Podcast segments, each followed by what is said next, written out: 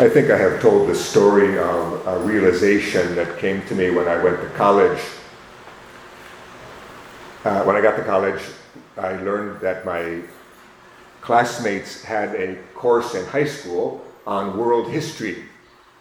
And I thought, I never had a class in world history, but I realized that the course that we had in high school was called History of Warfare, because I went to a a high school that was associated with the military. And so that school, my school, considered history of warfare to be the equivalent of world history. And I guess it's true in some ways that you could say that the whole history of the world, or at least human history, is a history of warfare, but it's a little bit of a slant, isn't it, to think that that's all there is to human history. Anyway, it come back, comes back to mind because, uh, because, well, partly because we're living in an era of warfare, and partly because the readings are about war. In the first reading, it's the war between Absalom and David, his father. David is the father, Absalom is the son. And then in the gospel, of course, the great spiritual warfare between Jesus and the forces of evil. We saw this in yesterday's gospel as well. Jesus casting out an evil spirit and, and this the conflict between evil spirits and Jesus. Now, the idea of warfare is fresh in our minds because every day we get news about the war in Israel and Gaza, and or the war in Ukraine, or other places where war is either raging or about to start. I think what happened this morning, I got this breaking news of three American uh, military personnel who were killed by a drone strike in Jordan.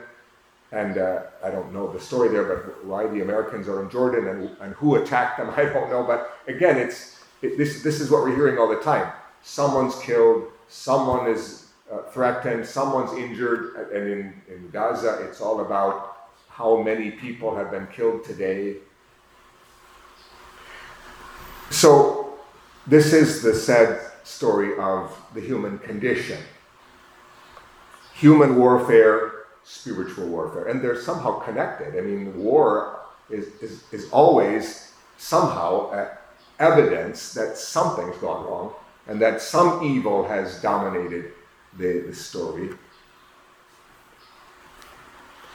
Now, it, it's, it's the, temptation with human warfare is always to try to make it a black and white issue, good guys versus bad guys. And that, that's the initial impression yes, that's always the way it is. Uh, Russia attacked, invaded Ukraine. That was obviously an evil thing. But once the war is going on, there's always going to be two sides, and there's always going to be evil done by both sides. And it's not as black and white as it looked at the beginning. Same with the Hamas attack on Israel. Obviously, a terrible thing. Obviously, an evil thing. A terrorist attack back in October. Hamas attacking innocent Israelis, in fact, capturing some, and they still hold them hostage. Obviously evil. But then once Israel fights back, and there's millions of people who are caught between the Hamas terrorists and the Israeli uh, military force, then you say, well, what, uh, at what point is this going to stop? And who's the bad guy here?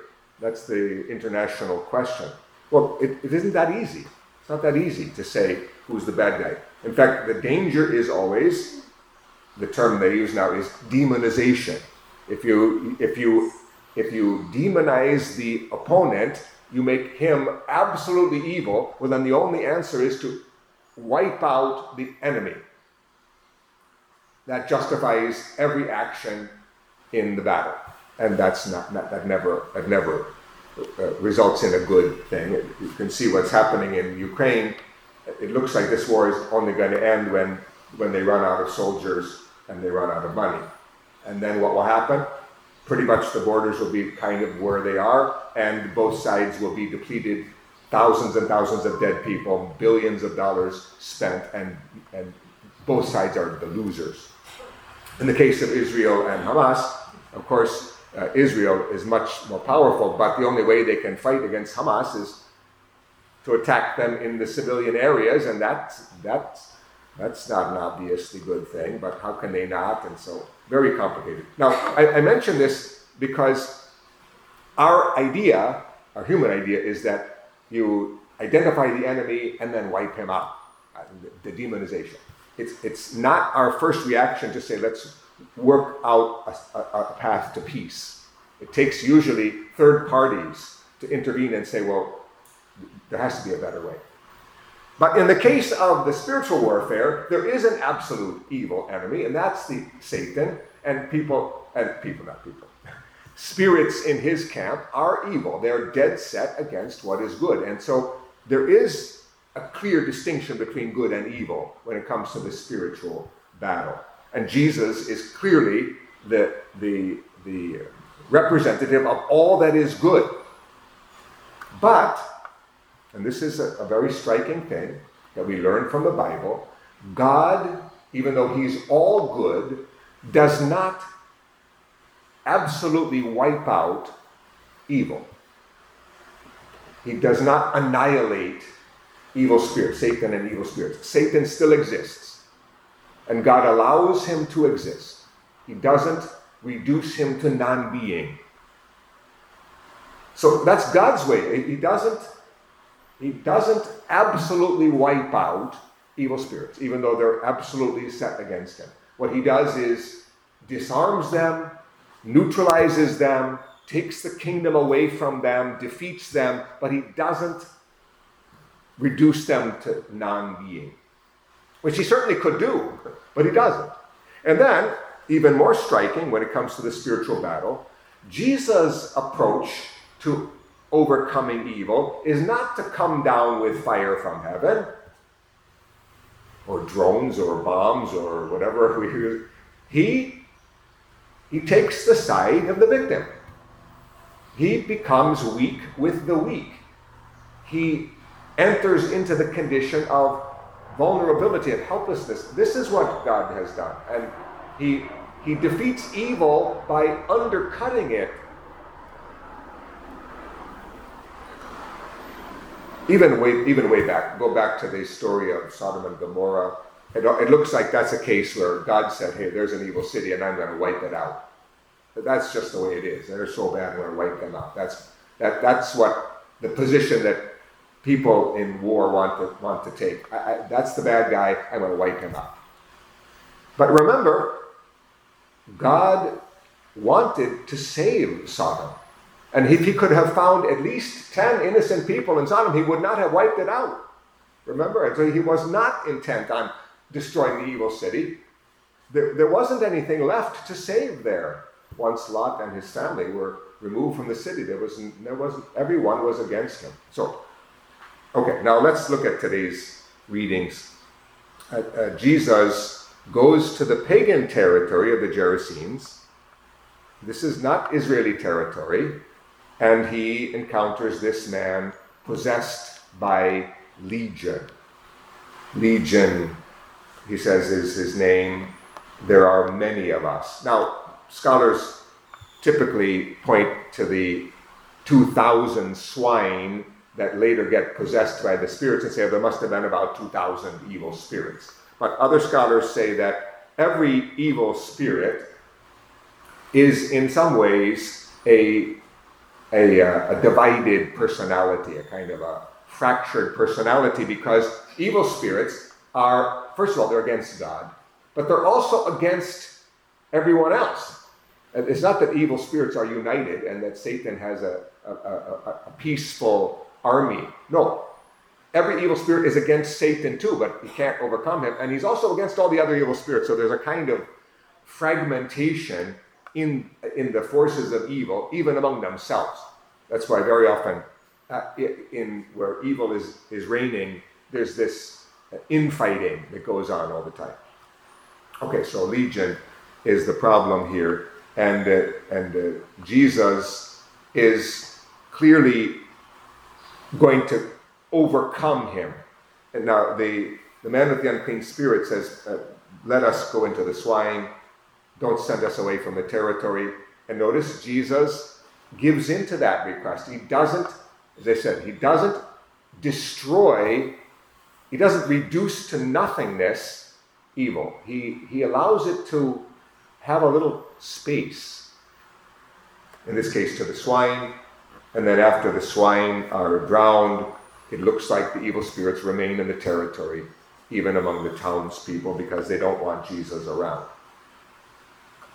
What, what we see here is the absolute domination of good over evil, yes, but also that God, in his own a marvelous providence, he uses evil, he uses even his enemies for some good.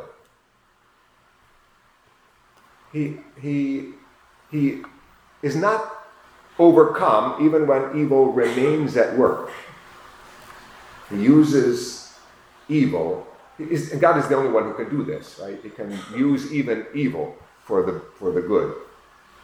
Okay, when he saves the man possessed, he then sends the man, he doesn't take him as one of his disciples, he sends the man out as an evangelist. Go out and tell your family, tell your people all that God has done for you, all that God in his pity has done for you. And the, and the man does it because now he's he belongs to he belongs to God. And he goes into the evil territory, into the pagan territory, and he proclaims the good news. When we see David at war, we see a, a, another indication of the, the, the, ways of God. God doesn't fight the way we think we should fight, we, we even the way we think he should fight. He doesn't work that way. So here's David. He's, he's the king. His son Absalom rises up against him. It's a coup attempt, you could say, or, a, or an insurrection. And David immediately backs off and says, Let's leave so that the city will not be destroyed. Let's leave. And so, as he's going with his own soldiers, along comes this man who's uh, from the, a relative of Saul, Shimei, who is cursing him and throwing stones at him and obviously provoking him. And the obvious answer is, well, I'm going to go cut off his head, right? So one of David's attendants says, let me go cut off his head. That's, that, that, this guy's no good. He's, he's obviously an enemy and he should be destroyed. And this is where David, who has a, a, a deep connection to the ways of God, says, no, no. Who knows? Maybe this is God's will. Maybe God has sent this man to humiliate me, to, to point out that it's not a black and white issue. It's not that I'm all good and Absalom is all bad. No, Absalom is my son. He's up, rising up against me. I, am not innocent in every way, so I'm going to take this humiliation.